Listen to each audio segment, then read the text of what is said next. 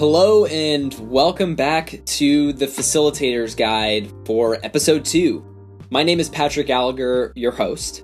And in this episode, I get to introduce you to the amazing Meghan Grace, who is a longtime friend and former colleague of mine. As a quick disclaimer, this episode is an experiment with a, a, longer format conversation as Meghan and I dive deep into her expertise and research on Generation Z and a number of her different experiences as a consultant, facilitator, and speaker. So we cover a lot of different things. So, with that, let me introduce you to Meghan. So, Meghan Grace is an international speaker, author, podcast host, special projects manager, and consultant. She started researching Generation Z in 2013 and has since co authored three books and has launched a podcast to help share the stories, insights, and experiences of Generation Z. Her work focuses on the views, values, and behaviors of today's youth and young adults as they navigate the world, grow up, go to school, go to college, enter the workplace, and beyond. In the first part of our conversation together, you'll hear more about Meghan's background and some of her favorite and most recent meaningful experiences, and we're going to share a couple really fun fun stories together. And then we're going to take a deep dive into her research with Generation Z. And then from there, we'll explore more of her work as a consultant, facilitator, and speaker and the different tactics and skills that she applies in her practice. And so, for, for anyone listening in who engages with smaller, large groups, especially anybody doing work with Generation Z, I think you're going to get a lot of value and meaning out of this episode of the podcast. And so, without further ado, I hope you enjoy our conversation let me know what you think about the longer format in an audio message, email, or on social media. Enjoy!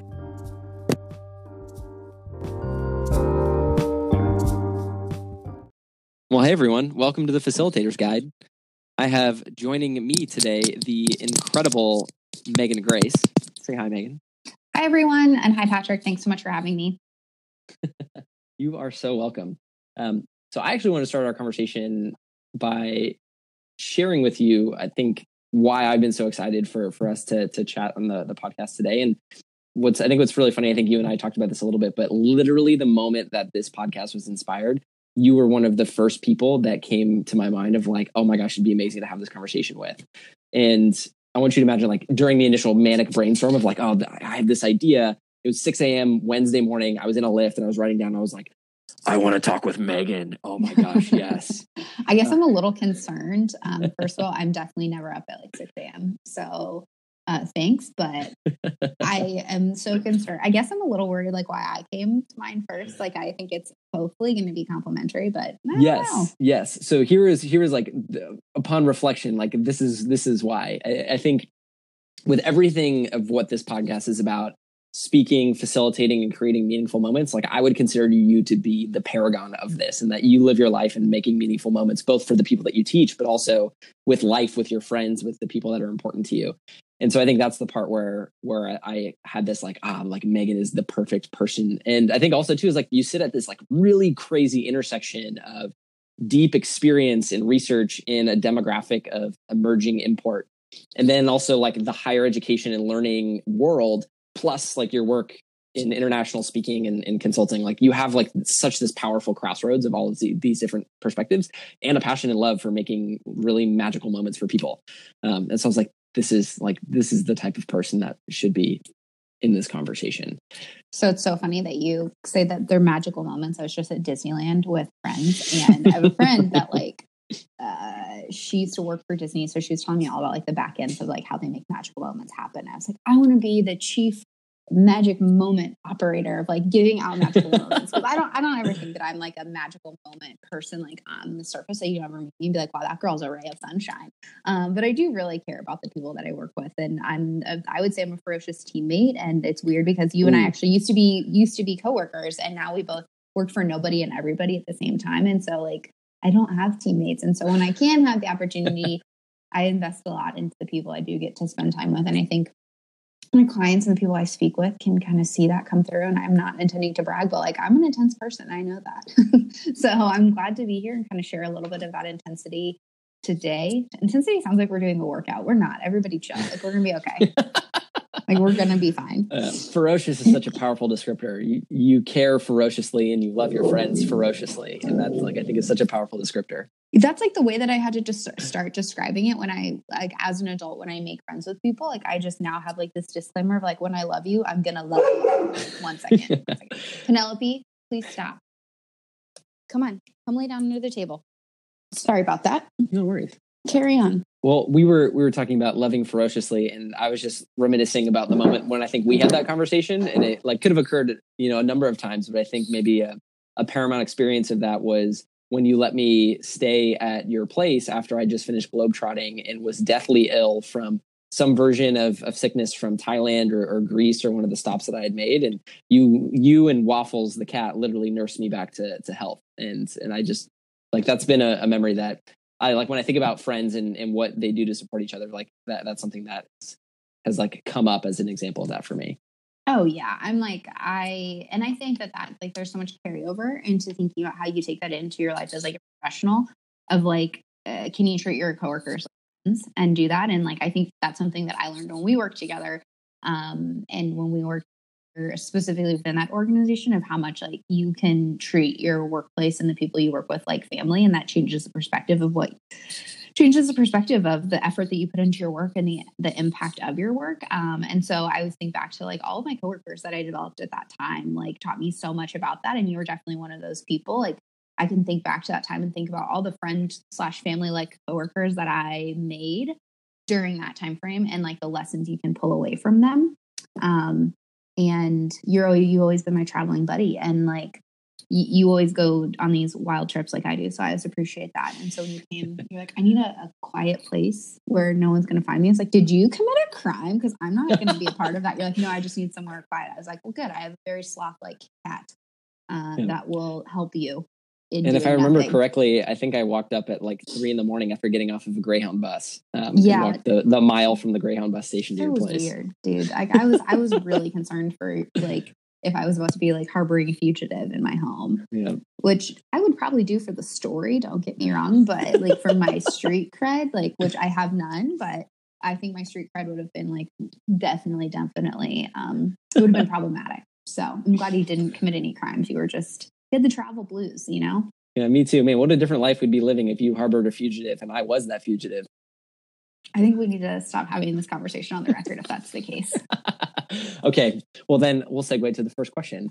When I was thinking about, you know, the opportunity we could have this conversation, you know, you're somebody, you're a globetrotter, you're a jet setting consultant and speaker who loves making and participating in meaningful experiences. And so I'd love to get a little bit of a sense of you know what's been an experience that you've been to lately that's rocked your world? Like what's been something where you were like this was magic let's see like professionally or like in life or yeah. i would say life or or professionally. We could go down either route. So i think it's a little bit two parts. So uh, same trip weirdly enough but uh, two different things. And so uh, this year for my like, I always take an adult spring break. I think it's really important that, especially if you live somewhere seasons, you like need to emerge from the winter and like take a break. And so I actually went on this week long ski trip with one of my best friends. Um, and we made best friends with another person when we were there, like just absolute soulmate level friends. And um, it we were with like 200 people from all over the world that came in for this. It's called the Ski Week. It's incredible. And it was like this week that I really, really needed to just like disconnect. I'm a like terrible skier, like awful. You can ask my ski instructor there, but it was just this time to like sit and take in nature, which I don't do, and disconnect and like be around really high achieving other young professionals and not even like necessarily network, but like soul work, I guess is the best way I could put it. As like you were connecting with like minded people in this beautiful place and and kind of like it felt like summer camp. Like it felt a lot like summer camp. Um, but then on the way back from that, I was actually um, invited to speak at a, a summit type uh, event in London. And so I was speaking about my research in London, and it was, I would say, probably a highlight of my my year so far in 2019 to be able to speak like that um, I spoke after their like Secretary of Education, which I was like, I'm not qualified to do this. I need everybody to know that. But then like they were like, no, you absolutely are. And so like I went through these peaks and valleys of like feeling credible, like I'm supposed to be there. Like I was like some American that came in and like was talking about research, and I was like, "Is this going to land or not?" And it was actually one of the things that I, I would say one of the speaking engagements that I've had like the best, I guess, most surprising response to um, in the sense that people really did see it and they they did accept it and they were seeing it in their work. And um, I got a lot of really positive feedback from that speech. And it was a, at this beautiful location in London. And um, it really just it kind of ignited me to think about uh, what a magical moment is like my research can have implications for people over the world but also it like always identifies a way in which i could be doing more. And so mm-hmm. thinking about like ways that i can continue to utilize my work for other countries or other international settings um, because my work it talks about today's young people and like the young people in the world are not just in the us like they're literally all over the globe. And so yeah i would say it was two of those. Like i needed to recharge i think in and take some time in some snow with some good people and then um, get my brain back to work. And, and I, I, came back really refreshed from that trip. Absolutely. I'm going to ask you a question about more some of the more specific things that you do with mm-hmm. your your work in a moment, but I want to ask a follow up question. So for the ski week, wh- mm-hmm. which ski week did you do? Was it the one in Europe? Was it Aspen? Was it Canada? Um, and what was your favorite memory on that trip? So I would say, oh, I mean, I was in Obertauern, Austria. It's about an hour outside of Salzburg. Um, beautiful, beautiful, beautiful. Like I've never. I grew up in California. I've lived all over the U.S. I've never seen a mountain like the Alps, like in my life. Like I would be like, what? That that's real? And I've like been to beautiful places where they've got great mountains, like Washington and Colorado. But so I was in Obertauern, Austria. And I would say like a high point of that, it's like so cliche to say like you meet incredible people. Um, but there's one specific day that just felt really communal, and that's what they call the pond skim. And so the pond skim is this they dig out this like huge, I think like a massive kiddie pool, like it's really long. Um, and they create like this pond, like this shallow pond, and people, not me because I'm a trash skier, but they like ski or snowboard. It's not suggested to snowboard, but they ski down this really steep hill outside of this cool, like little ski lodge restaurant bar thing at very high speeds. Like I swear to you, these people were like hired Olympic skiers. And then I found out they were everyday people that were there. And the whole point is you take so much momentum and you try to skim all the way across the pond and then out the, the back end. Like you get judged on outfits and style and like all the cool stuff you do. Like one guy like drank a beer like as he was going across. I'm like, I can barely hold two poles in skis. So this is you're just showing off now. Um, but it's really cool because people are cheering and having like a really fun time and every like certainly there's winners, but everybody is just like this is the coolest thing and it's so unique to this event. Like people, the people of Obertauern come to this event, like all of like the people that live and work at these lodges come in for this.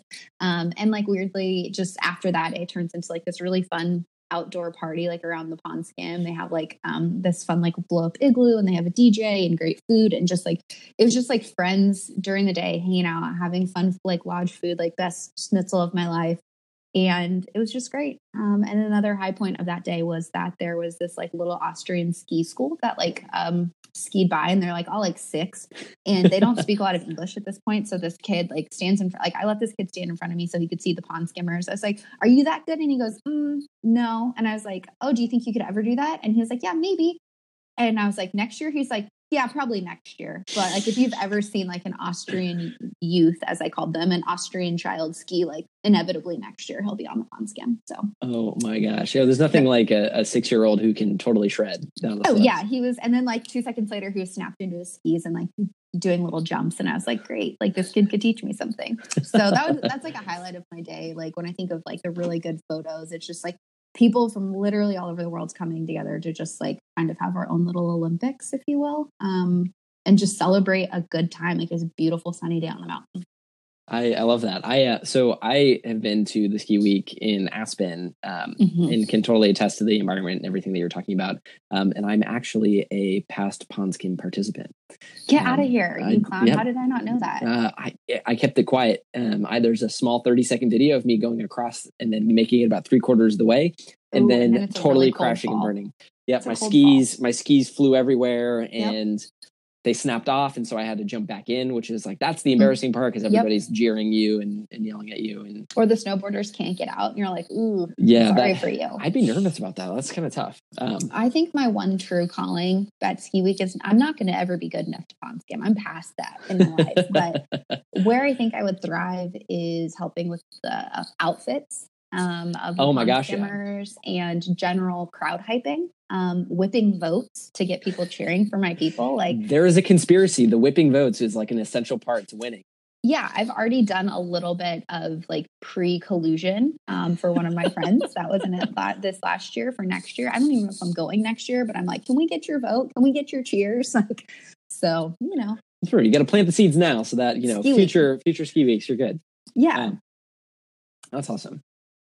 All right, Meghan. So you, you, mentioned a little bit about about your work, and uh, you know, our, our listeners will have been introduced a little bit to to what you do, and and just to give some some background context, you're you're a three time author with Generation Z goes to college, Generation Z leads, and Generation Z a century in the making. You're a blogger, you're a serial podcaster, and among many other things of, of who Meghan Grace is. But let's let's zero in a little bit about some of the the work that you've spent a lot of your professional career developing a mastery in and that is this emerging demographic of generation z. Um, i'd love for for you to to provide a, a little bit of a, an introduction to to generation z to to our listeners and give us a little bit of a, a general understanding of you know what is gen z what's some of the context and what are some of the general characteristics that that defines this this demographic I started doing this work and understanding Generation Z from like the ultimate professional development quest. If you think about it, um, I was working in higher education. I mean, I do work in higher education, but I was working on a campus at the time. And it really came from wanting to know who my students were and knowing that my students were different than I was um, as a millennial college student. And I'm, I'm not that far removed in terms of age from the oldest Gen Z, but there's some really market difference. And so we were, we being my co author and research partner at the time, worked with students directly in leadership programs. And we're like, the students are coming in with different motivation, they're asking different questions, yada, yada, yada.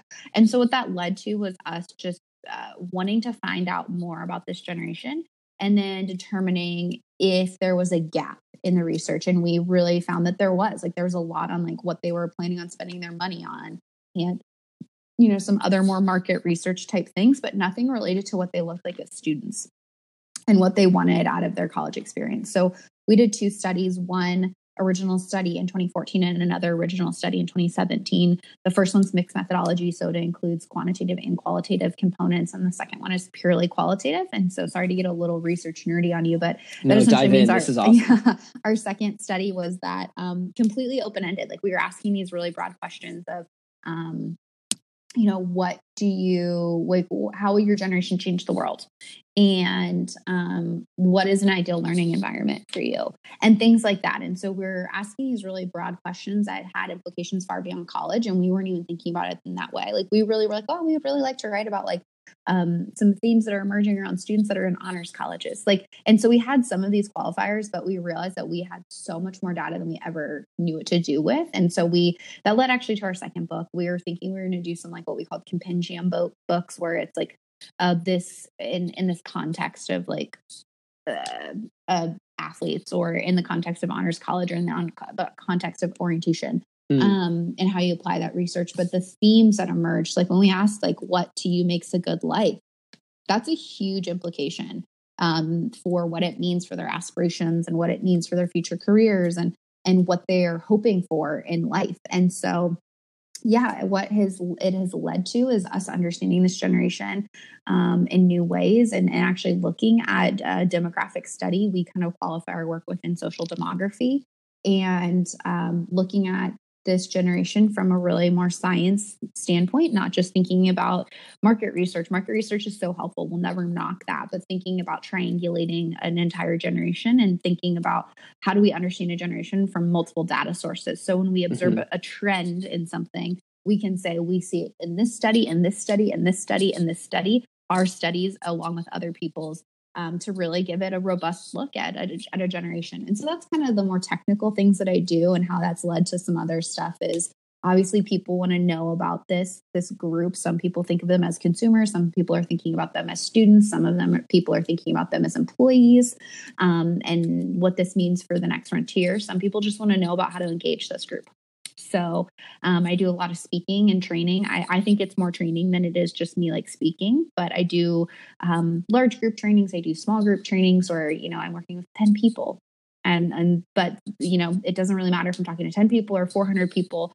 the level of attention that you have to, to put into something is is the same that's also led to some consulting so people want to know like is this product is this program fit for today's young people and whatever instance and then obviously i run a podcast it's called hashtag gen z and this is a really cool way that i get to kind of corroborate in an unofficial fashion uh, some of the things I've learned in my research. So I interview people that are members of Generation Z to talk about a component of some of the research that we're seeing emerge or a theme that we're seeing emerge. And then um, sometimes I also interview people that work closely with Generation Z. So I interviewed a young man that I interact with on campus, and he actually runs a small consulting firm where he and some of his Gen Z peers work with businesses that want to update their websites and their online communication to be more engaging for Generation Z consumers. So we talked about communication and what matters to Gen Z and communication and the messaging that matters.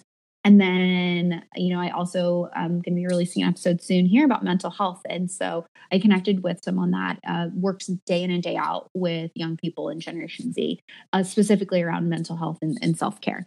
So my job's really cool. It's really nebulous. Like my mom's like, "Who do you work for?" And I'm like, "Doesn't matter, mom. I pay my bills, okay." And she's like, "I don't like when you say that because I'm concerned about where your money's coming from."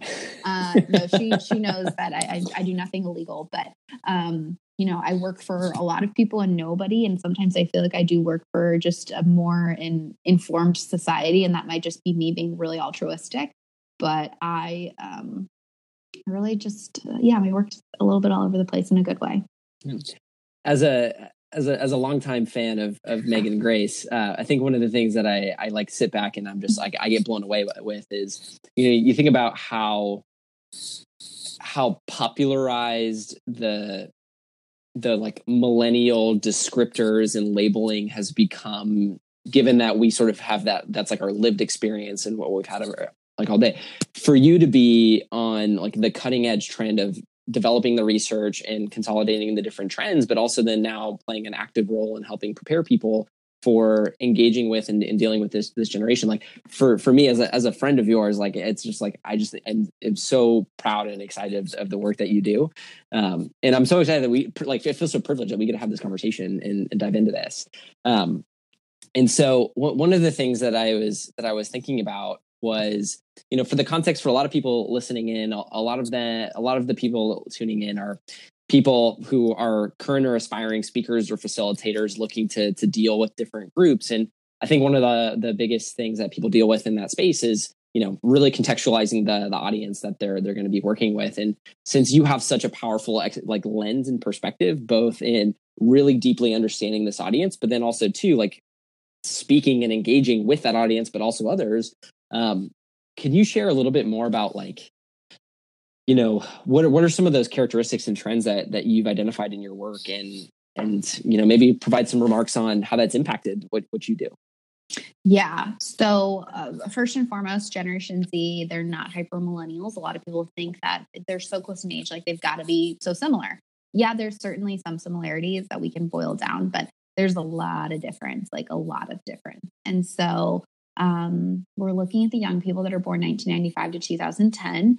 Uh, that's like anybody that's 24 at the very oldest turning 25 next year, and the very youngest are going to be eight turning nine. And so that is a really large demographic as well. Um, of, of, like that's a span. If you think about like how different life is, um, mm-hmm being nine and versus being 24 uh, there's a lot going on there. And so we're still learning so much about them because they're still growing up and our very oldest do have some millennial characteristics some millennial traits but like 13 year olds today are so incredibly different than 13 year olds were when you know i was 13 or uh, whatever that might be. So some some main characteristics and i think that um, characteristics and values specifically if we're thinking about facilitators and, and leaders and people that are um, potentially trying to engage this group is first and foremost, like this generation is very digitally connected. And that is like a, a key component of them. but with that, they have this ability to look into lives and look into things and gather information um, and sniff out what is kind of BS. And so they are a, a generation that demands authenticity and like the smoke and mirrors of things um, isn't always what they want and they can see through it. So, like the flash and the pizzazz is great, um, but they want to know that there's substance and credibility in things, but they also want to know that there's a real person there, that like there's a human there, that um, that there's an attainable person um, that they're working with. And that's even from people that are teachers to people that are keynote speakers um, and our politicians. Like that's their biggest qualm is that politicians don't really understand what other young people are concerned about. Um, and so when they think about really big public figures, they look at public figures and they say, these are public figures for a reason, but they're probably not people that I trust. And they even look at that when they think about celebrity culture as well.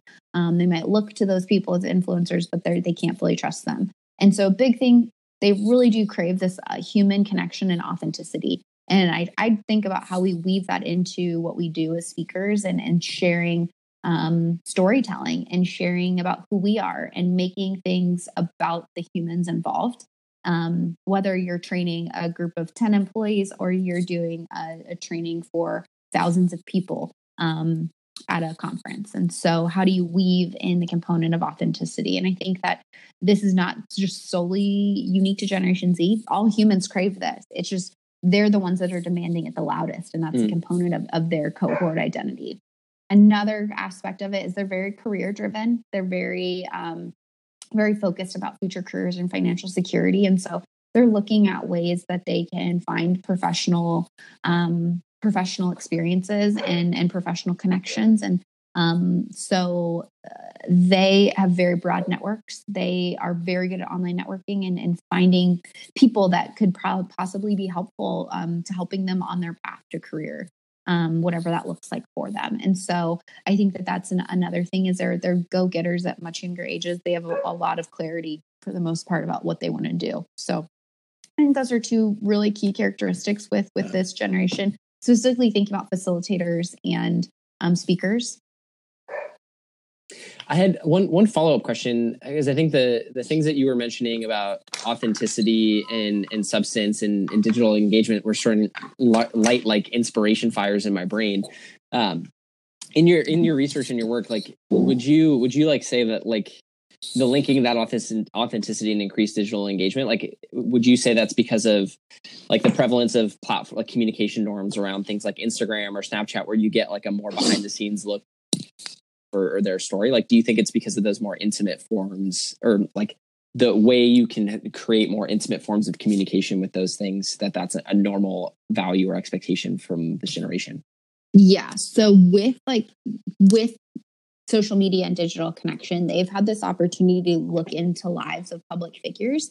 And if you're a public figure, you have way more opportunity to fall from grace. Like everything you do is in a public sphere. So like let's say in the you know early 90s like if you were a public figure like a, a celebrity the the times in which you could commit a major faux pas and it would spread really quickly is like you would have to do that at like a major public event or you'd have to release it to the media. Like you would have to it was very i think that there were more hurdles in that regard. Now it's like you post something on your story and something's in the the back of your your frame um that that can be the thing that is a lightning rod for people to either, you know, say you're a good person or a bad person, whatever that is. Like we just, in general, everyday people, celebrities, public figures, we open up our lives a lot more. Um, and in some ways, it's great. We can express vulnerability and connect with people in, in new ways that we never thought we could. But we also are allowed to see into the lives of people that were previously considered like on this pedestal. Um, and so we demand that they are human. Um, in different ways. And when they are human and they make mistakes, I think that sometimes we put people through like an unfair, um, an unfair treatment, an unfair trial, if you will, because uh, it's so easy to put people on trial from a, a, a, distance behind a screen.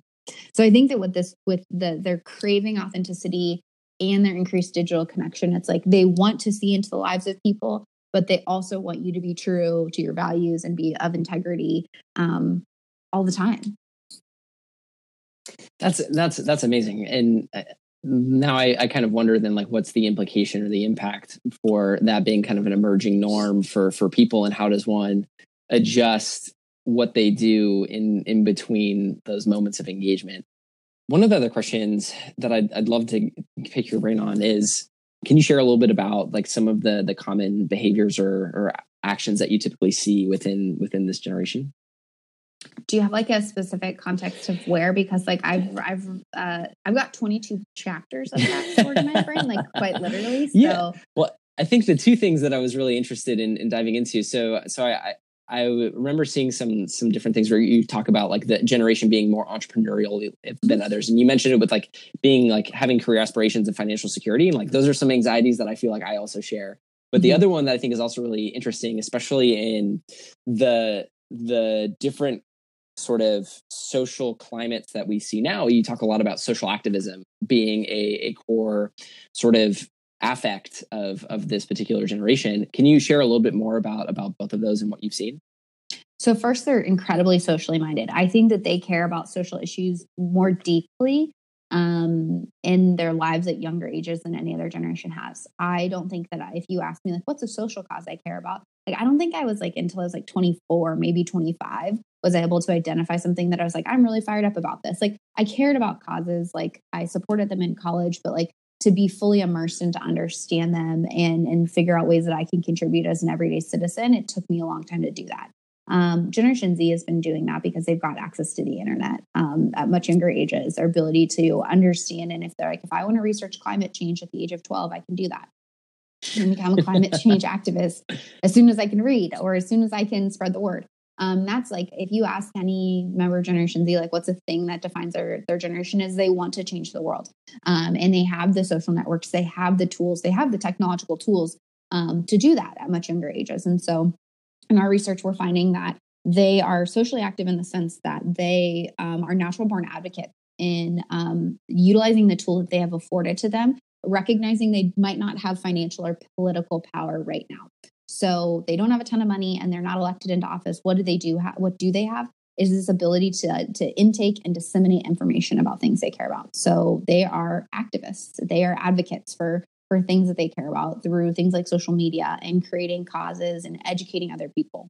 Um, and intertwined with that is this mindset that they're not doing it in traditional ways. And so they're actually looking at um, entrepreneurship and innovation and invention as a way to uh, solve some of the world's problems because it's something that an individual can do. An individual can start a company that impacts a cause. They can invent something that starts that or that can impact a cause.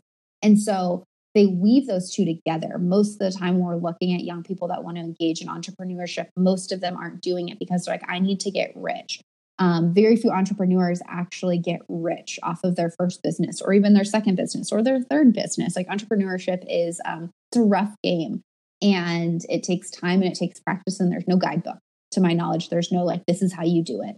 Um, but generation z is seeing that as an opportunity to both make money and contribute back to causes they care about. So um, it, it taps into their passion for making the world a better place but also designing a workplace that works for them and also being able to to make some money along the way. So they want to change the world but they also kind of want to get paid uh, which is totally fine. Like i'm totally okay with that um, so we're seeing a little bit of that. And whether or not they're all going to go start businesses that change the world, I think there's something really valuable about um, engaging young people in entrepreneurial thought.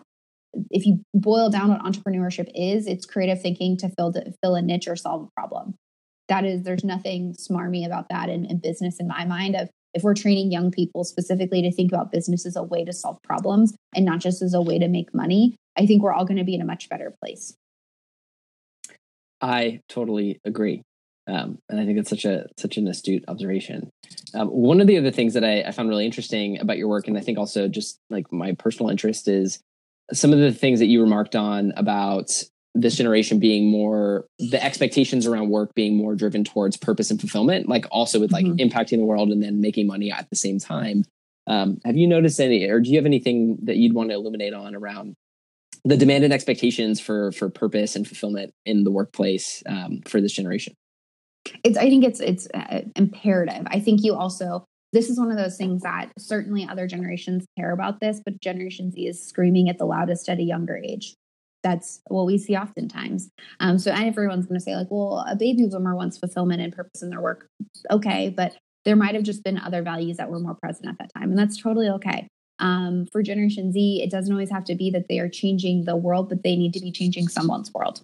Um, and so, mm. how do we mm. think about how do we think about coaching young people today that are entry level employees that want to make a difference, but they're in some ways at, at, the, the lower positions within the organization. And so I think that that's really on the responsibility of the leadership and the people that are supervising and managing this generation to when they're doing team coaching, when they're doing employee coaching, which I think coaching is really hot and, and sexy right now, is the term of really like how do you manage the people you work with. Um, but it's this mindset around if I'm talking with members of Generation Z within my organization, um, first they want to work for an organization that has a social output of some capacity. They it's making a social good. But then how do they we help them recognize their impact in small wins? Because not everything is going to be like I invented the next big thing that is going to cure a disease or is going to change the way that we think about everything. So helping them find the small ways to do that of you made an impact today. So like if you have an employee that is very passionate about climate and environment change and uh, saving the environment and preservation, how do you channel that energy into a way that they can see that take place in their work? If the the company is not fully uh, a green company um, or has a green output, like is there a way that that young person can help create the office recycling program or do more discussions on um, the impact of individual environmentalism or um, individual actions that we can all take to be a little bit more green and really channeling that passion in that way to show that they've changed the world of at least their office or their team or whatever that might be. And so that's like a, just a, a management technique a management thing that we can um, kind of pause and think about when we're we're meeting with people in Generation Z, like what are the ways that they can be contributing and changing again, not the world, but somebody's world. Mm-hmm. And I think like what you just mentioned there about pausing and considering and sort of sitting with like who is this person and what are some of the context context and and values at play in in the background going that meeting. Like I think that's just like a, a powerful lesson for for everything in life is being able to pause and consider what what are some of the the dynamics at play in in the background. Um, thank you for that.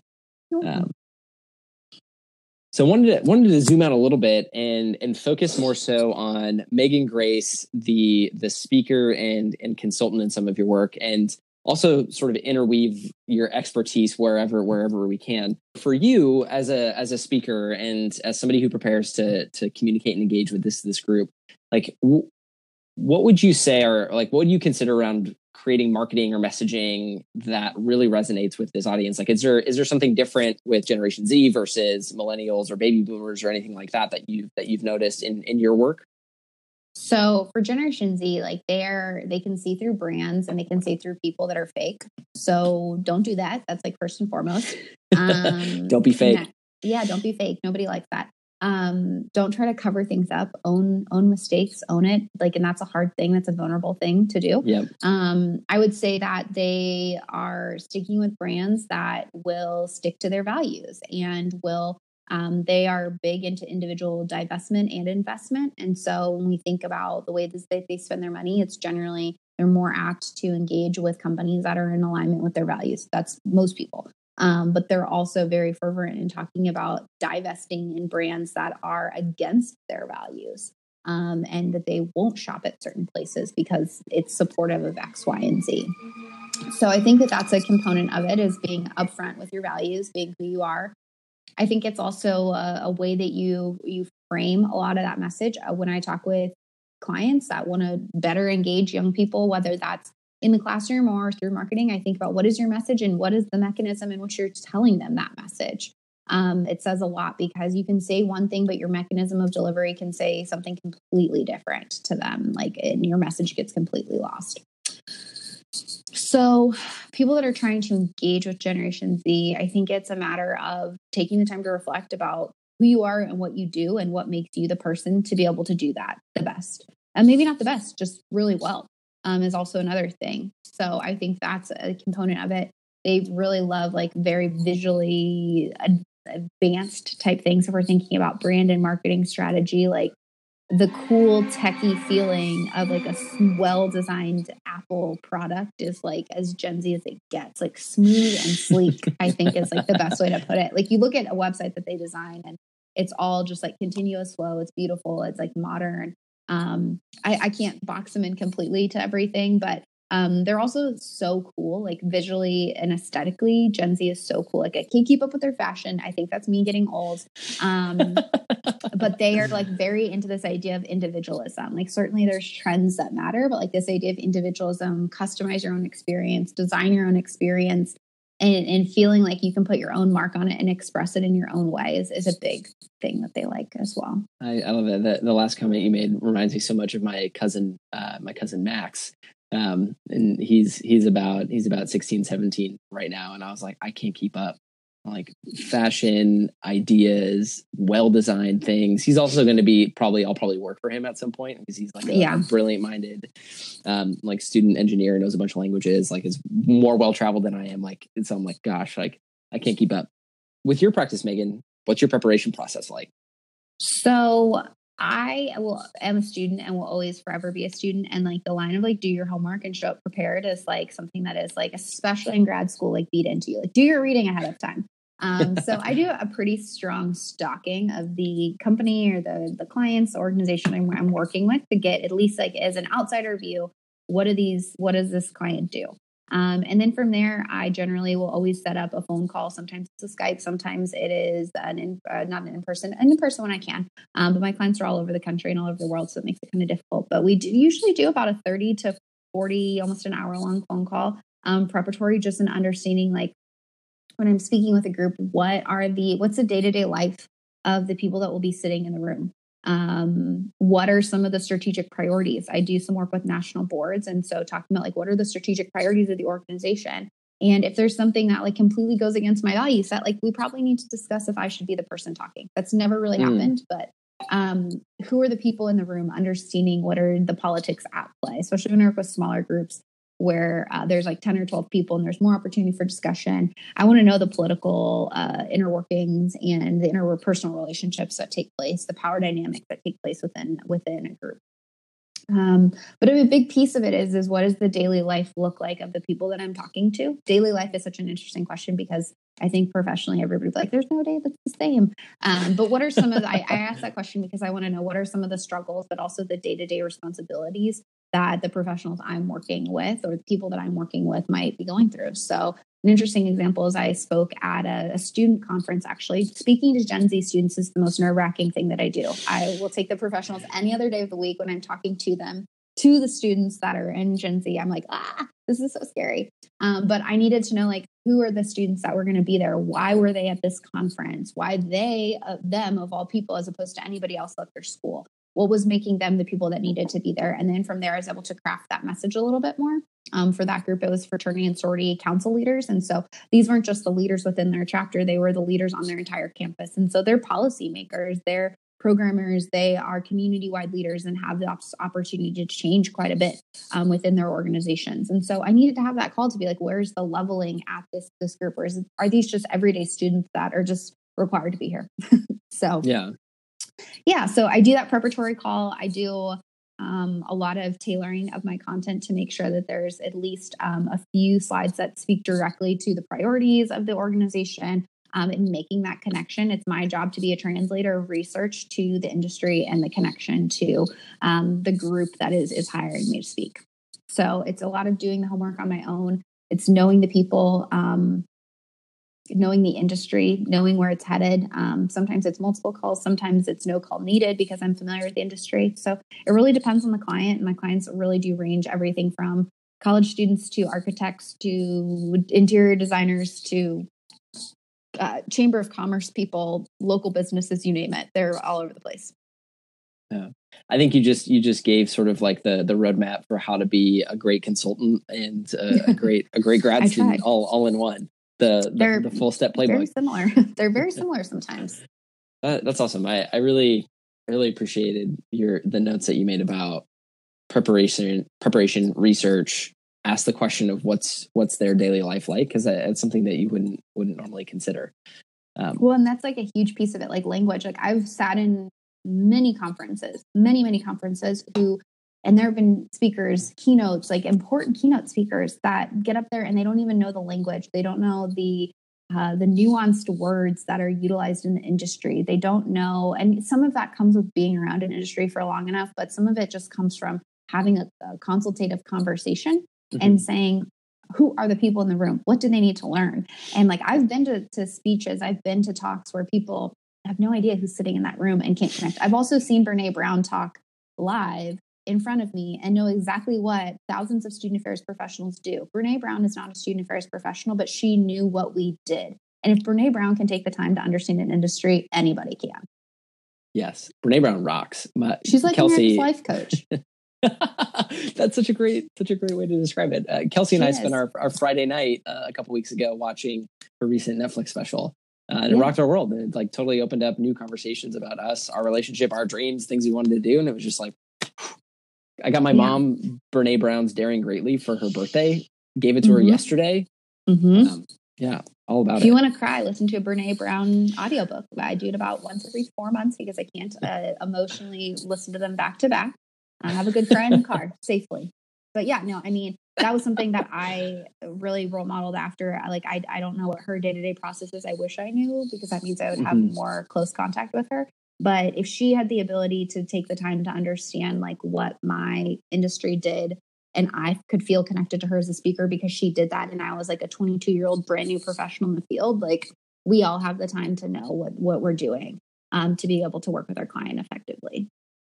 That's awesome. So I want to continue the, the conversation about preparation for, mm-hmm. for you. And a, lot of what, what I've been reflecting on is, you know, here you are, you've, you've written three books, you blog consistently, you have two different podcasts. I'd love to know about your creative process. Like what is, what is Meghan Grace's creative world like? Like how do you, what inspires your content? How do you test or play with different ideas? Um, what, what's that like for you? Well, I don't write about things I don't like talking about unless I'm enraged by them. Like, unless like I did at one point, like you would never know that it's a rage post, but like I wrote it in and I was enraged. And so I was like, I just need to write this because like, and so I wrote it and I felt a lot better. Like that's the beauty of like uh, writing is that it can be very cathartic, both positively and negatively. Like I no longer feel enraged about that topic anymore. And I, now I feel like I have the words I need to, to talk about it in a graceful fashion when it does come up in my life. Mm. Neither here nor there. So normally I don't write about things I don't like talking about um, or I don't feel credible enough talking about. Um, that's another whole nother conversation for imposter syndrome of like when do I feel like I don't I'm not credible enough to talk about it. Yeah. Um, and when do I utilize my civic right of being able to talk about things when I feel like talking about them? Um, I would say that, and and when I say right, I, I, also include podcasting in there. I think podcasting is a way for me to, um, as you will find out, and you know now, like it's a great way to learn about things you no idea about, and that's the fun in it. Like you get to uh, interview people and just straight up be vulnerable and say like i don't know about this. Please teach me. Like please inform me about this. And like that's one of the things like a few episodes ago i released an episode on virtual reality I can barely play a video game. Like I'm terrible at video games. Um, but I, I, met this young man and he, um, I met him at a conference. He was like 15 or 16 at a conference, like professional conference. And like, I was like, do you want to come on my podcast and talk about virtual reality and like advanced technology and Gen Z? He's like, yeah, I'd love to. And so we did. And um, he's smart. He's like probably one of the smartest people. Like I'm pretty sure he's going to be like the head of Microsoft one day. And eh, it was one of those things where I wanted to learn about something. So I sought out someone that could teach me about it. Um, I think that that's just like my natural. I've always been a student. I'm probably always going to be like a lifelong student in some capacity. Don't tell my parents; they're so sick of hearing about school. But um, yeah, so I pick and choose really what am I interested in? What do I feel like I'm passionate enough to spend my time doing? And um, I'm in some ways a perfectionist when you put things out, whether it's a podcast or you're putting out a blog or you're putting out an article on like a platform um, I stew over it. Even things that I know like the back of my hand. Like I recently put out a blog post, not recently, but la- late last year, put out a blog post on my own city because people kept asking about suggestions, and I wanted that to be perfect. And that's like mm. so impossible sometimes to get something perfect. And so it um it can be cathartic. It can also be a little bit overwhelming. Um, and it can drive you a little crazy. Like I sat on that post for probably five days because I just wasn't ready yet. And then one day I was like, ah, whatever, I'm just putting it out there. So I sometimes have to push myself to that ledge as well. but it's like, what do I like writing about? What has enraged me? Sometimes if it's enraged me, it's probably because someone hasn't stood up for saying it. And so I have to be the one to say it. And then what do I want to learn about? Those are my primary, that's how I kind of prioritize what I want to talk about um, and what's going to warrant me spending multiple hours on it. I'm not the kind of person where I can just like type away at things and then be like, push send, it's going out there. Like, no way. I have too much pride in putting out things that are useful to people and are actually well informed. Um, to just spew things and and that's not a dig at anybody but like sometimes we all don't think before we put things online and i think in some cases it's okay to think a little bit absolutely ferocious curiosity and catharsis mm, yes wow okay so i want to take us to the moment where you're getting ready to to go up and and speak in front of front of a, a group, small group, large group. How do you kick off that event? Like, what's what's your your opening like? Your your beginning? How do you, I guess, initiate the experiences that you that you run? So normally I speak oftentimes in the morning, or I think that that's just common because I'm sometimes a keynote or I'm an educational breakout session or I'm part of someone's training or someone was like, let's make these people learn about data for an hour. Um, so I always roll up with coffee. I'm a, always a, a, morning coffee kind of person, even if I don't need it. I think you and I are similar. Like we probably actually don't need coffee. We just like the ritual at this point. Yeah. But um, when I actually start my session, I'm I actually started this uh, in 2018 for Lent. I'm not a, I'm not a very openly religious person, but I do practice Lent. Um, and I'm, I'm Catholic and I'm, I'm practicing. And um, 2018 actually did a more public thing, which I never do. Um, was I did a, a, gratitude challenge for Lent because I wanted to build a, a positive habit. And this is a long story for how I kick off my sessions. But I really wanted to practice gratitude. I really just needed a centering activity. And so every day I would on my Instagram story or on Twitter or somewhere publicly, I would practice gratitude or I'd write a card to someone or I would be overly thankful at the grocery store because someone helped me get a card or something like that. Like I would say, like, I am grateful for something once a day. And that actually seeped into how I start my sessions. Um, and now I always actually practice with a moment of gratitude. Um, and every time I kick off a, a session, 10 people, a thousand people, two people, I'm going to sit and talk about why I'm grateful to be there because it is, I, am so thankful to be able to do this work every day that I'm able to travel the literal world and be able to work with people that have curious minds and want to work together and, and learn things. And so sometimes my gratitude moment is just, I'm grateful to, to be here because you want to learn or I'm grateful for the work that you do. Like uh, a few weeks ago, I worked with um, the uh, the Department of Health and Human Services. There's a grant contract, and um, it supports sexual violence prevention educators um, within college, edu- like within colleges and universities throughout their state. And that's something I'm really grateful for. Like I'm grateful for these people's work. They support students that um, they're preventing like horrible acts that could take place on a campus. They're supporting students that have experienced that. They're doing good work for their community. Like, what couldn't I be grateful for? And so I actually do try to weave in this moment of gratitude um, and, and thanking the people that I'm working with because if, if they weren't curious to learn, I wouldn't have a job. That's amazing. It's so powerful that that all began with with you just wanting to create a, a, a personal habit and then to create that really powerful group unifying moment where you're centering everybody in that room around around gratitude. Um, that's really that's really powerful. Yeah i've had some really interesting moments of gratitude. Um, sometimes they, they can be surface level. Sometimes when i know the people a lot more like one of the industries i work really closely with is fraternity and life. I know the people that work in that space um, so i can tailor that gratitude moment but sometimes i'm working with boards of directors that are uh, I don't look anything like, and in age, I have nothing in common with them. But like, how do I find a common moment with them? Is finding a way to express my gratitude for the fact that like they have their decision makers for thousands of young people that can be life changing. Like that is a powerful gratitude moment for them because sometimes the gratitude moment's not just for me. Like I'm thankful that I get to do my job, but like mm-hmm. I'm really thankful for the people that are there that want to learn because they are actually impacting the lives of like the future in what they're doing. Like when I have my moments with Gen Z, I'm like, thanks for being born, you cool kids. Like, I'm grateful for that. Like, grateful that's, you're around. That's awesome. And uh, gosh, it's it's so in alignment with with a lot of the research you've done around authenticity and like like it's hard to not be you know authentic and if you're actually creating a really powerful moment of gratitude um, yeah. especially for a population of people like a demographic of people that that you've spent your life like voraciously curious about yeah thanks um, for being alive gen z if you weren't here don't know what i'd be researching um, no, i'm kidding most of the time I, I, thank them for for showing up and, and learning and and one, first of all being awake at such an early hour. It's like I talk to Gen Z at like a yeah. really early hour. It's like eleven o'clock at night. They're like, please be quiet.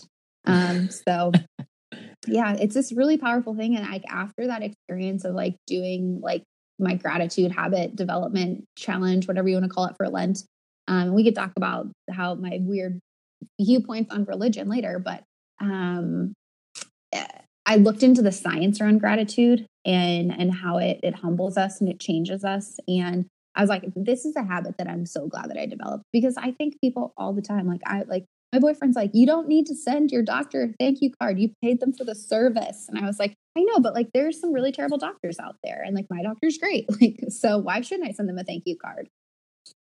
So yeah, it's a good habit. It, it it takes time. Like it's an action you have to develop though. It's not it's not some to, to develop really genuine gratitude. It's not something that you can just be like, I am grateful now. So everybody work on it. I'm I'm a total geek about gratitude, appreciation, showing people value. Um, like especially when we talk about oxytocin and the power, the power that oxytocin has in, a group's mm-hmm. dynamic, um, especially when you're publicly acknowledging and what that does for people. Uh, and like what that does for your group dynamic and bringing people together, feeling that sense of trust, and mm-hmm. then opening them up to share and to get more out of that experience, like it totally changes that dynamic. Yeah, um, absolutely. I could geek out about oxytocin and gratitude all day. Let's get real chemical. so you, have mentioned a, couple of the different the different types of, of, facilitation that you've done and the the consulting that you've done with different groups. And so, like most recently, you're mentioning the the boards of directors and the smaller groups that you're working with.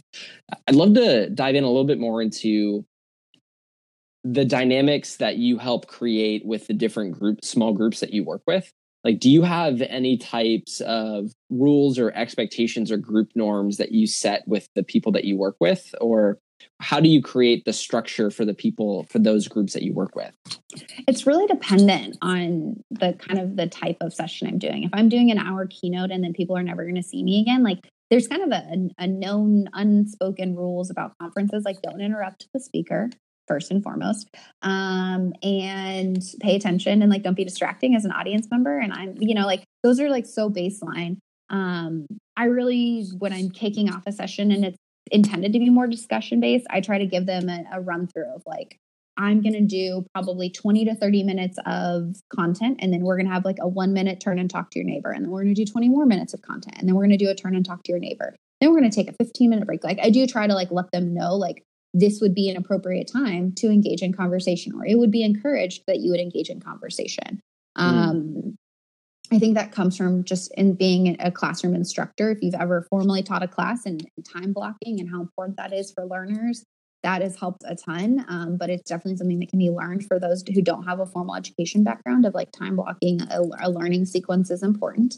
Um, but in terms of like expectations, no, I tend to work with a lot of professionals um, that are there for, for professional development. I, I do work on an ongoing project right now where I'm doing a little bit more strategy coaching. So I've done training presentations for them. Now we're doing ongoing coaching and kind of strategy development. And so that's a little bit different where I take it team by team with mm-hmm. that client and like it makes more sense for just have one point person or multiple or what that looks like. And in that regard, they're looking to me as a service provider. So I take the initiative to say, I'm going to follow up with you in July and August in these fashions, unless it makes more sense for you to do this way. If not, I'm going to like I'm going to lay out the expectations of what you can expect from me, and then if you we need to change it to meet your interests and needs, we can totally do that. So, I mean, for me, something that is I don't lock myself into rules. I don't lock myself into things like that. And I treat every client that I work with as individual because it's not my job to have them conform to me more than it is of mm. me to conform to them. Um, or at least have a malleable structure of what I do that is acceptable for them. Because most of the time I come in for an hour, two hours, Or in this case, when I'm working with an ongoing client, I'm coming in for a few months, but I'm coming in intermittently. I'm not there every single day. And so like me trying to change is change what they're doing fully is is not feasible. So I really take it and it, it, comes again with the doing the homework. You know when and where you can kind of impose what is a, a deal breaker a, a non-negotiable and what's really flexible when you know the organization.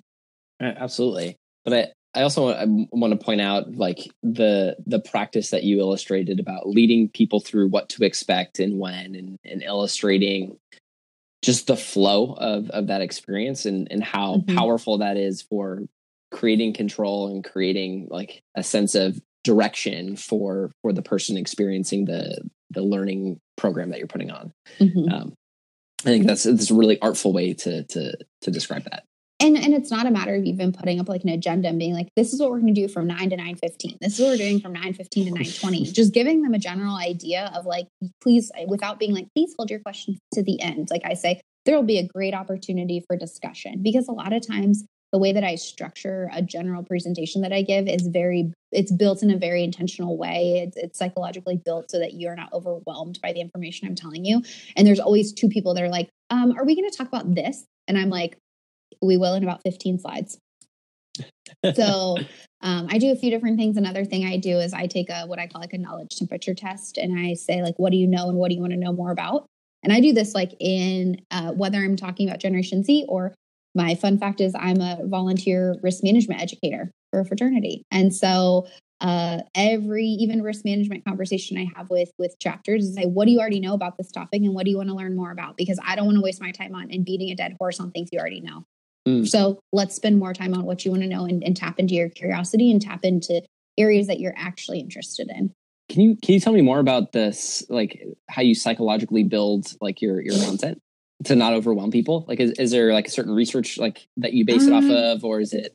No, my logical brain. No, I don't know what I base it off of. I've done this, like my like what I would consider like the the skeleton framework of my presentation so many times now yeah. um, that I think it makes sense. It's also the some of the flow of our last book that we just wrote of like we're talking really, really high level about what is a generation. And then we zoom in a little bit further and like what shapes a generation. And then we talk a little bit more about like specifically what shapes Generation Z. And then we talk about like, you know, so like we, I say that I go from like 30,000 feet and then I narrow in to a blade of grass. And then I jump mm. back up to 30,000 feet and I narrow in on a blade of grass um, so that you have a baseline of the 30,000 foot before you're like, I think I'm going to come land and, and, play around in this area for a little while.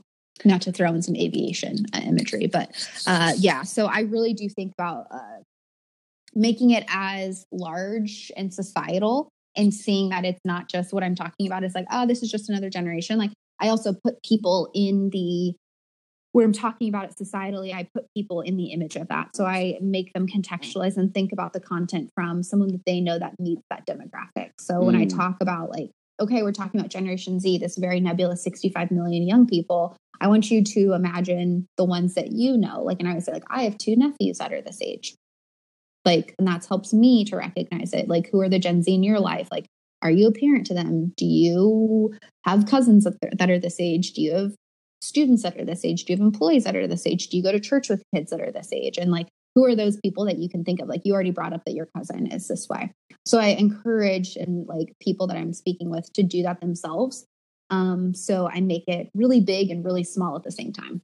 I'm totally, and I'm totally imagining the rhythm of what this looks like in terms of taking it 30,000 feet, bringing it down to a blade of grass. Mm-hmm. And it, it, reminds me of like other allegories of the same thing where it's really challenging like if you just live at 30,000 feet, it's really challenging to get to the frontline intimate information. Mm-hmm. But also if you live there in the frontline information, it's really hard to also contextualize that in a, in a more strategic trend sort of sort of way. Um, yeah, that was something that I uh, actually had a supervisor, you know, the supervisor, Stacey Nicodemus, shout out. Um, shout out Stacey. They're going to listen Stacey. to this. P&E programs and events are listening to this podcast in their in their room. So the homies. Yeah, um, she gave me a good piece of like positive feedback. She was like, "You always live." Uh, she's always told me that I was really good at seeing like the thirty thousand and the blade of grass at the same time and standing in the middle of the atmosphere. I don't know if those were exact words, but she was like, "You can stand in both places and pull the people that are like literally examining that piece of grass down to like the last blade." Um, all the way back up to the people that are like on that plane and trying to figure it out. And I've really taken that with me into a lot of things that I do of like, that is so true. Like you've said, like there are people that can't do one or the other and they need to be forced in and out. And so like I have to also structure sessions and I structure speeches the same way that they're always going to be blades of grass and 30,000 foot people in the room. They think about things so differently, but I can't just give two presentations everywhere I go. Yeah. Meghan, the world so would be such a better place if there were two Meghan Graces at the same time, like Ain't presenting simultaneously. My parents were like, God, one of you is enough. one of you is good question about the knowledge temperature test when when yeah. do you typically insert that is it like after you go through you know both the the high level and then the the, the intimate detail and then you do the temperature test after that I do a working definition. So, like, uh, very academic of me is like, I can't do anything without giving people a working definition. So, I say, like, this is my definition of Generation Z, 95 to 2010. This is how old they are you know, like thinking about that as its main qualifier, what do you already know? And what do you want to know more about? And I do it like probably three slides in, four slides in, depending. But it's very early on. It's before I even get into like anything else. Mm-hmm. So very early on because I need I need to know like okay, well half the people in this room have already read the book and the other half have like listened to a podcast about it. Then like I don't need to sit and belabor a ton of things. Like we can have more in depth conversation in certain areas. Yeah, that's great. That makes that makes total sense. How do you re-engage a disengaged group, or when you when your talk goes off the rails, or you know, like hopefully this doesn't happen often, but if there's a heckler in the audience, like how do you how do you bring everybody back in? What's your what's your process of re-engagement like? Um, so that's interesting. Like I've actually only had like one really bad experience facilitating. It wasn't my content, so I, I don't feel as bad about it. But um, I did. I've had people in in the group that just didn't jive. I'm also the kind of person like if you are being rude in a session where I am leading the session, I'm going to say something about it. Like, and so if you're being rude or you're being out of, I always say like if you have something you'd like to say, please come talk to me after the session well, I was with this group for a whole weekend. And so the, the people that were off put by me saying that continued their behavior the entire time. Um, and it, they actually self regulated. Um, at the end, I had multiple people come up and be like, I'm so sorry that those people were like that. That's something that, like, we are embarrassed by their actions. And I said, you know what? I'm going to go home and sleep fine. Those people are probably going to sleep poorly because they didn't learn that much because they were too busy being distracting. So if we need to feel bad for anyone, it's not me. It's the people that weren't paying attention and that were more invested in being distracting um, that we should be concerned about. So I appreciate your kind words. I really do. Um, I just hope that you all can can work together on that moving forward, and you can catch them up on the content that they're going to miss. So I, I don't make it about me. Um, when I have people that are uh, the people that are acting out or people that don't get it, it's it's oftentimes not about me. It, it's probably about something else that's going on. It's like the bit the big kid bully. Like, why did what's going on? Like, no, no bully is ever actually a bully because they feel like it. Like, there's something else going on beneath the surface. And so, I try not to make it about me. I try not. I like like a duck, let it like let the water fall right off my back.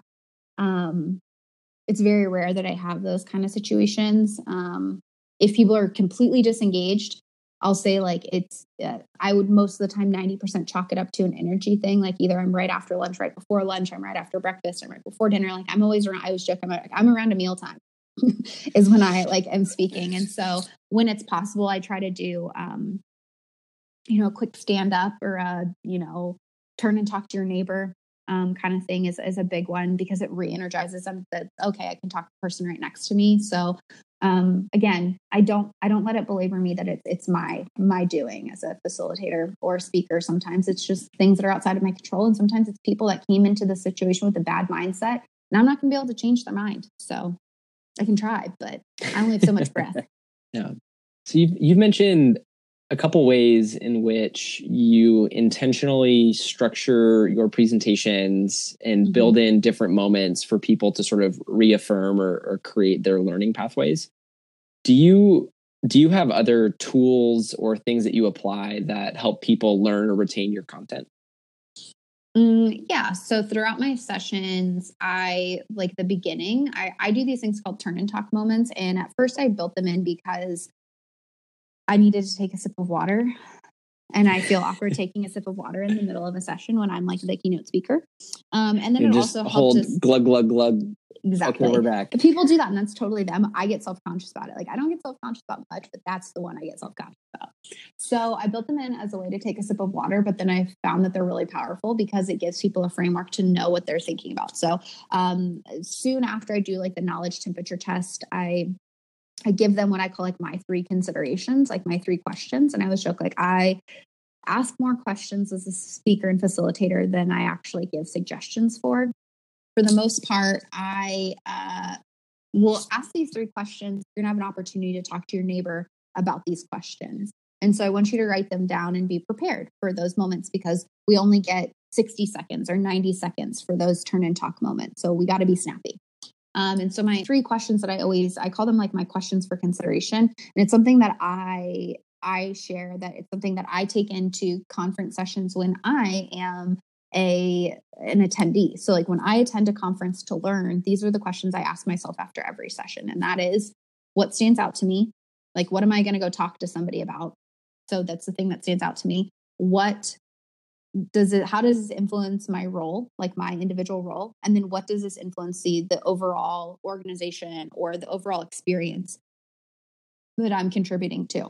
And so whether that is let's say guidance counselors at high schools um, that will be like what stands out to you most? Okay well my students are different probably. And how um, does that influence your role? Maybe it's the way that you're communicating with them. And then what does this mean for your entire school or your entire organization um, and really it's it's it's kind of this idea of like this locus of control kind of thing of like i start with what is i can do and then what can i do and building out of that that that circle of control of like how does this influence my team how does this influence um, the entire organization so I, I try to contextualize information that way and, and build it concurrently. So as we're narrowing in, if you will, on certain niche areas of my, my research, we're also thinking about how it applies to larger settings. We'll be right back after taking a quick break.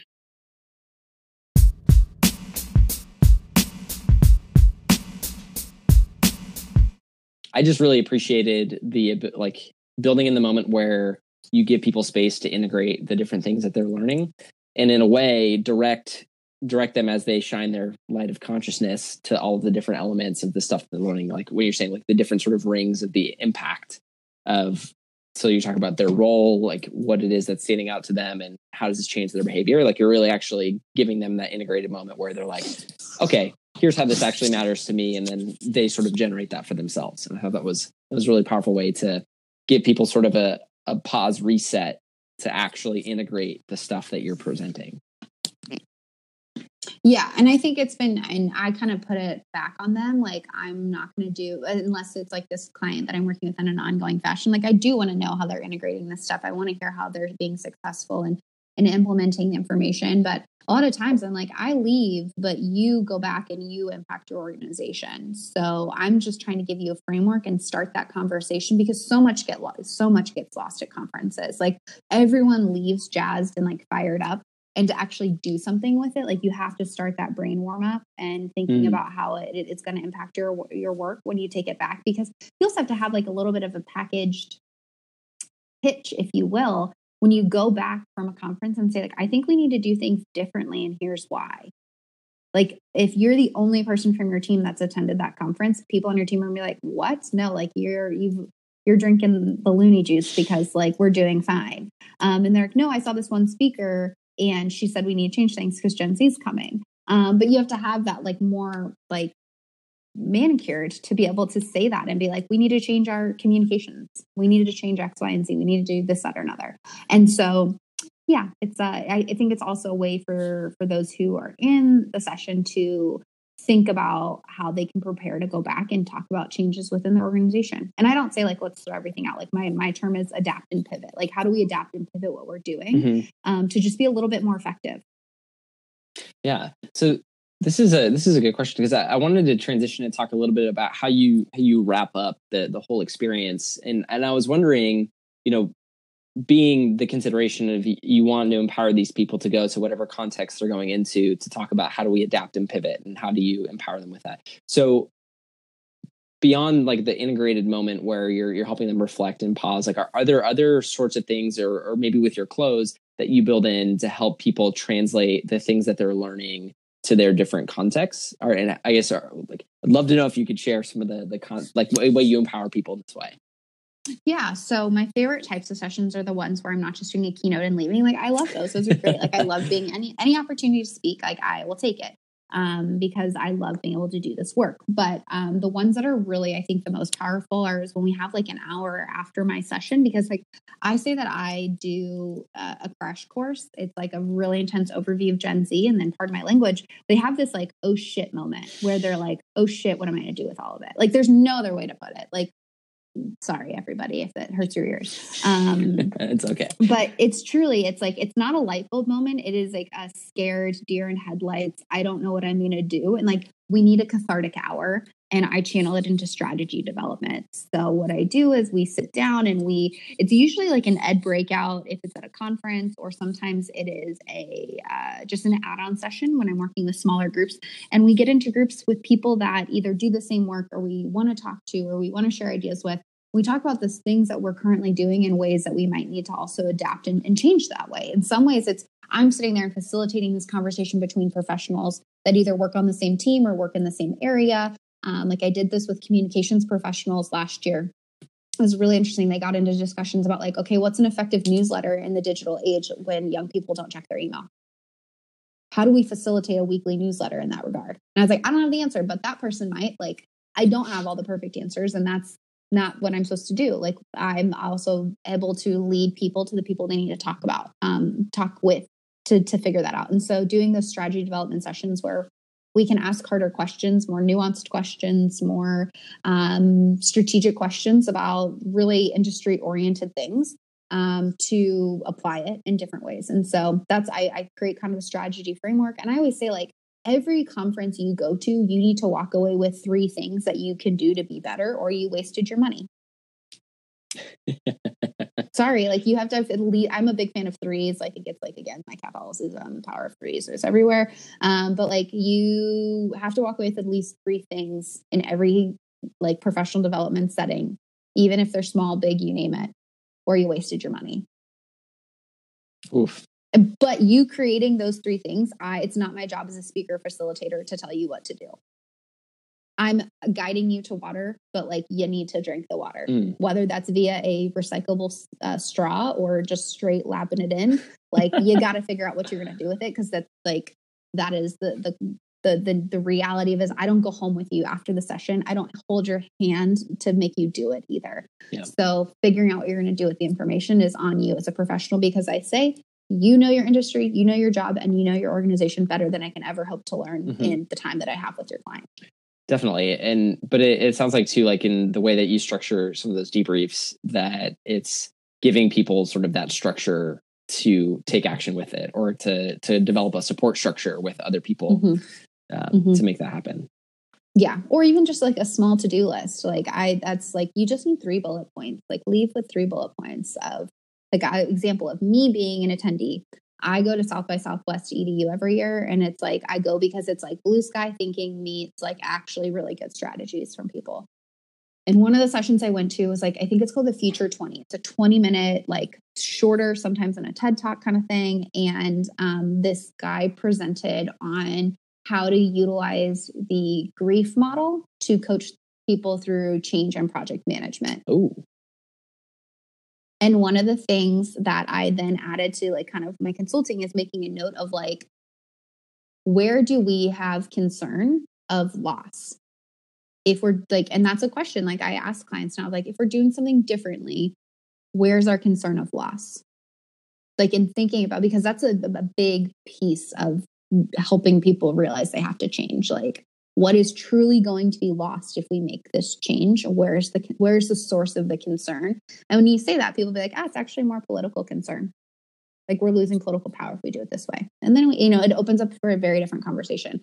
But like that was like a small thing that i was able to do from that session was to write down like ask your clients like what could be lost if we do things differently? And a reminder of that is stuck in my brain. So i mean i'm one thirds of way of paying for that conference yeah, but that's a I learned a lot question. of other things.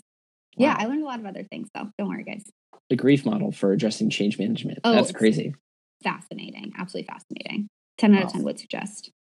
So along along the, the lines of of insight and things that you've learned, like what would you say is the the most important speaking or facilitating lesson that you've learned? And if there's a story, would love if you could share that. Um, find your like find your friends, not like the iPhone app, but like find your like I've realized that for me, speaking it's like you think you need to be really extroverted to do it.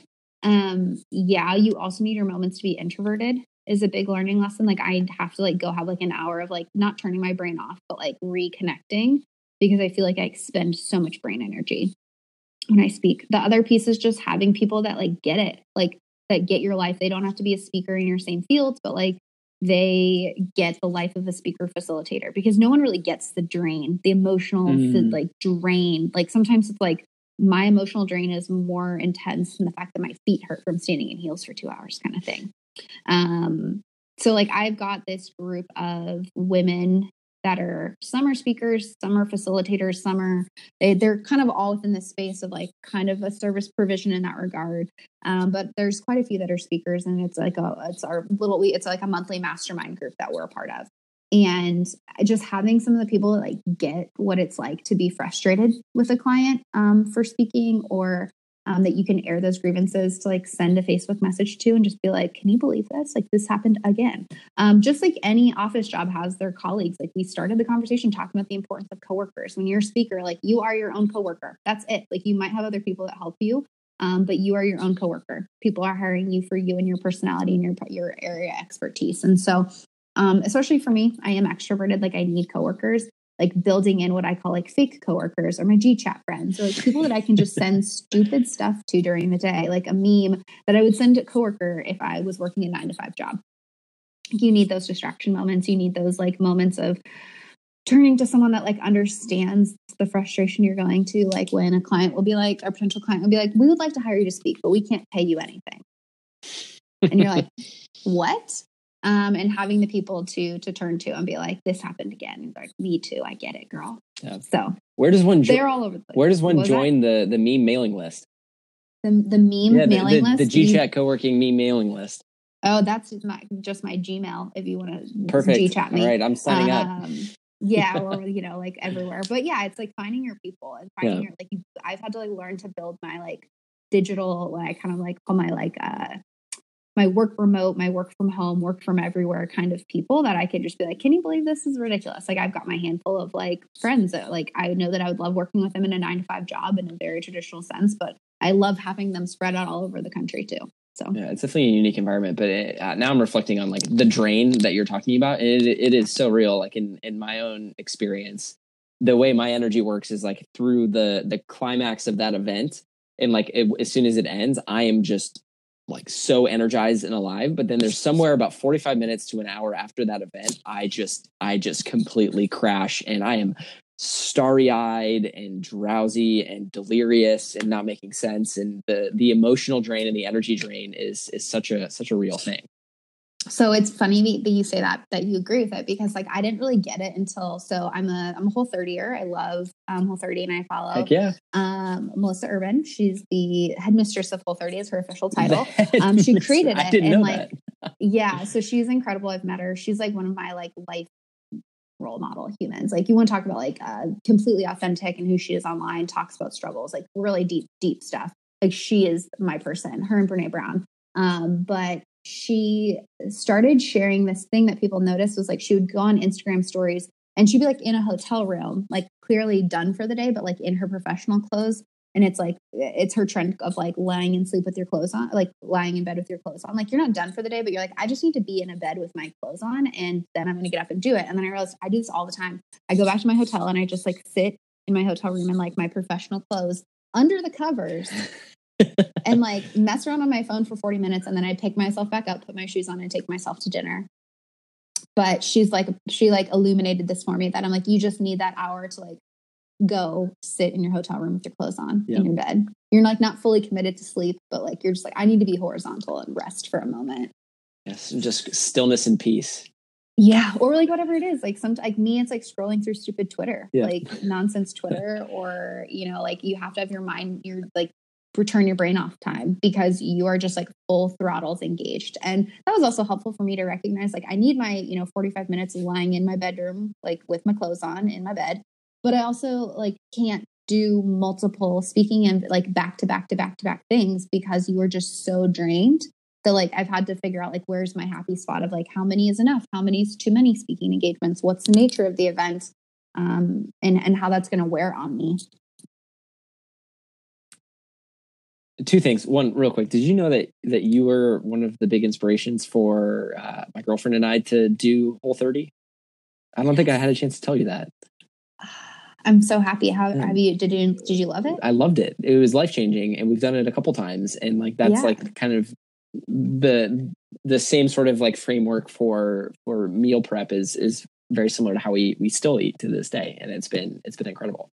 Yeah, and you do it like I always say, like I'm doing like whole 30 ish, like food. Yep. Like next week is gonna like it's a clean week where you're like I just need to like not eat nachos like I did for lunch today. Like Yep. get back off of like some of the things that it's it's the habits, but you recognize them now. Like I have a lot more clarity around like I can't go completely gluten free before I go to Germany because if I have beer and a pretzel, I'm gonna mm. pass out. Like one beer and one pretzel will I'm gonna have to go home. Not from intoxication, just straight up from gl- a gluten problem. Like, but I can't remove it fully out of my like stomach, or I'm going to be ill. So, like, what are the things that I can remove that are being a little bit inflammatory to my life right now instead? It's just so much. It's so much clarity on your like body. It's amazing. Yeah, I, I have this weird hypersense about inflammation now. Like I can literally Oh, feel everything. in my veins when I've had too much like grains, and all of a sudden I'm like, why can't I feel my fingertips anymore? This is weird. It's the worst. Yeah. Like I, I'm having sciatic like problems right now in my like my muscle, my back. And Michael was like, "Oh, you probably did something in class." I was like, "No, I definitely did something in class." But the reason why I'm not recovering is because I had biscuits and gravy yesterday and pizza the night before, and like all these things. And he's like, "No, that can't be it." I was like, "I'm going to take a turmeric and just go completely clean tomorrow and like see if it helps because it totally does." Yep. It really does. Like my muscle has been in pain, but I've been like, "I'll cure it with turmeric, guys. Like, don't worry." Turmeric is so great. Um, how else do you reset? Like, so cr- crawling under the covers. There are there other sort of things that you consistently build in to help you reset from a big drain like that. I'm notorious for fleeing the country, Okay. not in a crime way, uh, just in a, like it's people are like, where where to now? And I'm notorious for fleeing country, getting high on being out of said country, being at somewhere else, and being like, I love this life, and then booking my trip to the next place strategically And I know I'm going to be tired, but I have not left the the first place. So. Oh. Yeah.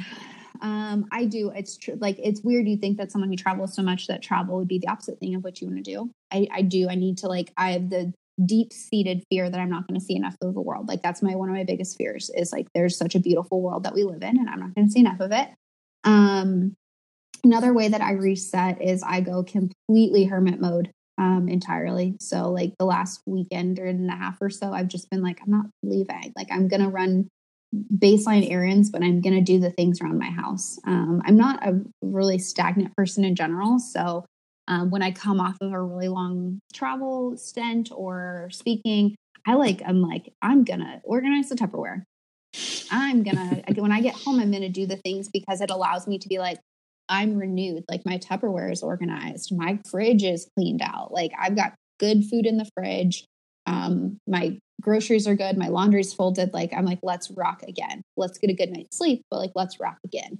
Um, and that's a big thing is I can't just completely drop off and do nothing. I've got to have a little, a little activity. I I'm terrible at full on vacationing. Like you'll never find me just posted up on a beach chair. That ain't me. Um, but going and exploring like resets my brain. It, gives me creativity in new places and new ways, and and seeing beauty in different spaces helps me reset. And then you know taking care of my home. I'm a Cancer. Like my uh, horoscope is a Cancer, and it's all about like keeping your house happy. It's like your center place. Um, and so those are the things. I leave my center place, and then I scurry right on back in and make sure that it's all sorted out. That's wonderful. Um, Meghan, I've got a couple more questions for you. Three quick questions. Two Okay. two sort of serious, cool stories. One more so geared towards uh, people listening in, how they can continue to engage with you, learn more about your work. The first question was love if you could share a a story when your session, either speaking or facilitating, bombed, flopped, or, or went sideways. What happened? Did you recover? If so, how? If not, like what did you do and what was that like? I don't think I've had any like major, major ones. I've definitely had some questions where I've been caught off guard, um, like majorly caught off guard. Like one of my very first like early professional conversations or like presentations they did. Um, I had a, a seasoned professional in the field pretty much ask me like, uh, in more eloquent words, "You're very young." Um, oh. Uh, where uh, the words were, "You're very young. Where do you find the confidence to talk like that?" And not in like I don't believe you, but like a, you're very young. How did this happen to you? And I straight up said, well, everyone suffers with imposter syndrome, and I'm definitely feeling it right now. But I've done a lot of research in this field, and that's where I find the confidence that I know that I showed up today uh, with my stuff learned. Is kind of what I said in a more eloquent way. But I would say that was one of the ones that caught me off most guard. And then I, I always have one or two people, like, you know, every few months it says, like, I just don't believe in what you're talking about. And I'm like, that's fine the beauty of our opinions is that we're allowed to have them. Mm-hmm. You and we don't have to agree with each other. I, well, one, I appreciate like the the authenticity in which you dealt with the first one, and and just like being like, well, I'm dealing with imposter syndrome right now, but like also I'm incredibly prepared and I know my stuff. Um, I think that's so powerful. Um, and then the other one is like the practice of non-attachment and just like not being attached to whether what they do with that information um, because you're so prepared from it. That's so cool. Um, so you've mentioned a couple role models, uh, Brene Brown, Melissa Harding. Um, my next question was going to be about speakers or facilitators uh, that uh, people that you admire or, or you consider role models. Um, so, is there anything else you want to say about those two, or are there other people on your mind that you would consider role models? Or yeah, so a little bit more close, like a closer to home kind of person um, would be Dr. Josie Ahlquist She's in higher education, works specifically on digital leadership. I talk about her all the time. She has become um, such a good like close friend and mentor and um, kind of, we kind of say co-conspirator in like a good way of we can bounce ideas. Like she's always my number one like person when like somebody's on my nerves like josie knows like about it. So it's someone i can talk to about getting advice and guidance and who does uh, lives in a very similar space that i do mostly in higher education mostly in nonprofit work but also mo- moving more into corporate work so we have a lot in common. We just talk about things that are different, um, which is good. We're not in competition with one another, so we can support each other. Another one that I just, um, as a leader, look up to, um, and I've heard him speak multiple times, is uh, President uh, Michael Sorrell at Paul Quinn College. Um, I've heard him speak in big, big settings like South by Southwest EDU on the main stage, and then small settings like dinner parties. And he's just an inspiring guy. Like I think that what I take from him as a speaker is he is passionate he is believes in the work that he does and he you can tell who he is. I've heard his same speech like three times and every time i'm like almost moved to tears. And it is authentic every time. It is true to who he is. It is his story and i just absolutely love that. Um, so big fan of him. I haven't seen him like facilitate in small sessions but he's president of a, a college and university so um, he's not necessarily like a guy with a ton of free time but he still teaches first year seminars. He's still interacts with the people that his work most directly relates to. And I really appreciate that about him is like he could in every way have this huge ego and he decides, I don't need to. Like, what's the point? Like it it gets in the way of me getting my mission done and the mission of this institution done. So that, those would be a little bit more industry specific to me that are uh, they're not Brene Brown, as I say, America's life coach. um, so big fan of Brene, big fan of Melissa, big fan of Dr. Josie Ahlquist, who I shout out, and then uh, Michael Sorrell. Meghan, last two questions. One's one's quick, but for anybody listening in, how can they keep up with you and follow your work, um, and how can they support you? Oh man, um, I would say best way to stay up to date with um, kind of where I'm at and doing stuff is Instagram, Twitter, and LinkedIn. I use those very differently. Um, my Twitter is part very professional, the other part Bachelor in Paradise tweets. So you get what you get. Sorry, depends on when you show up to the party. Um, I but I the same with my Instagram. I, I'm the I've always been very passionate about being who I am professionally and online as well as who I am as a person. Um, so you'll get a picture of me speaking, but then the next day, like you're gonna like I picked up a pumpkin last night. Like you get everything. Um, because when you're working with me, you're not just working with like some random speaker. Like I say that I make friends every every session I get to facilitate or present, I get to make friends. Um, and you know better than anybody, Patrick, as my friend, like I'm a zany person. So you get both um, if you follow me on Instagram or Twitter. And um, you get a lot of updates from the airport if you follow me on Twitter. And then um, I'm also on LinkedIn. That's where I share a little bit more of my professional stuff. So either um, a lot more podcast stuff goes there and um, just more professional happenings, I guess. Um, when I've got resources to share, I try to do that um, on LinkedIn as well. So it's a really good community for that. I love the thought community on LinkedIn. So um, you can find me all of those. It's, it, my username is just Meghan M Grace across the board on those. And then ways you can support. Um, obviously listen to the podcast. It's good times. Um, it's fun storytelling. I've got some books out if you're more of a reader. Um, but really just engaging in the online communities and and having these conversations with one another is is a big piece of it. Like a lot of the work that I do is driven because it's coming from a need or an interest from people. So when people are like, I want to learn about X, Y, and Z and Gen Z, I'm like, that's a great idea. I don't have an answer for you, but like it's my job to find that answer out. So let me go find it for you. So engaging in those communities online is, is another big piece of support. So I'm around. You can find me. Thank you. Thank you. And please, everybody, go check out Meghan's work, listen to the Gen Z podcast, check out her three books, like incredible pieces and so much to, to learn. Um, Meghan, the, the last question that I have for you, eh, we're going to ask you to, to send us off by sharing an impactful moment. But before, I wanted to, to just acknowledge and thank you for, for your time. And I think over the course of our friendship, like I've learned so much about learning experiences and the education space from from you. And you know, you talked a lot about Brene Brown. I've also been reflecting a lot on the the quotes and the basis of her work with the the man in the re, and the man in the arena poem, and being somebody mm-hmm. who's out in the arena. And you know, over our time together, like you've been somebody who've put yourself out there with your ideas for the whole part of your career with like inciting the research around Gen Z and then now turning that into the the thing you're most passionate about and and really that's something that I, I, I deeply admire and the impact you've had on me has been beyond that. Like you introduced me to Cotter's experiential learning model, which is something that I still reference. Uh, you've harbored me uh, when I've been ill and travel weary, and you've dubbed me the surrogate cat uncle for waffles, which is like also an incredible honor. Um, and so I just wanted to say thank you for for sharing so many meaningful moments in, in our lives together and I'm just so happy to be able to share your light with with everybody who gets a chance to listen to this podcast. So thank you. Oh well, thank you. Um, and I think of you know, there's so many things that you have taught me, and I could go on and on and on. I mean, we've shared some really cool opportunities to learn from each other, and I think that that's a, a huge piece of it. Of if we are friends and we are uh, whether we're interacting as friends or professionals or whatever it is, like as humans, we're social creatures, and it's our job to learn from one another.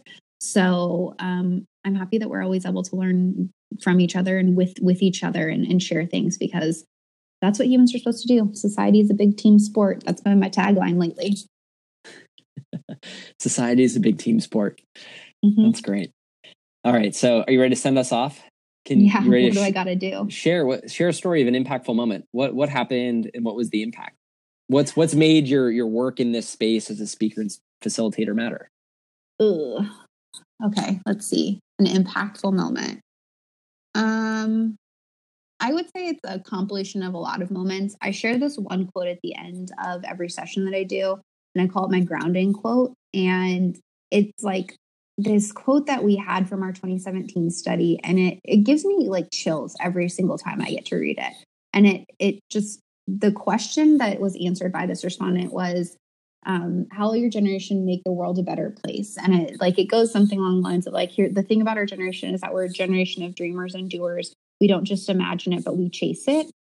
And I think about how that is impactful to me every time I get to share those words with other people because truly we as older members of older generations, we have this opportunity to shape the world, like shape the world of young people, shape the future. And with the right mindset and the ability to work with each other and listen to one another and t- like treat each other as humans, like we have such a good opportunity to make the world a better place. And so I'd say like my impactful moment is like one when I found that quote and I was like, wow, this is the best thing I've ever read. And two, the fact that I get to share it on a monthly, if not bi monthly basis with people that want to learn. That quote almost like it, it encompasses the hope of the generation. Like in a, it does. That's why I have to share it because it's like so, so, so good. And like I always say, like if I could find that person, I would, if I could find that respondent, I would hug them. Um, but I can't. And that's the beauty of social science. Wow. and I think that's a perfect place to conclude the the podcast.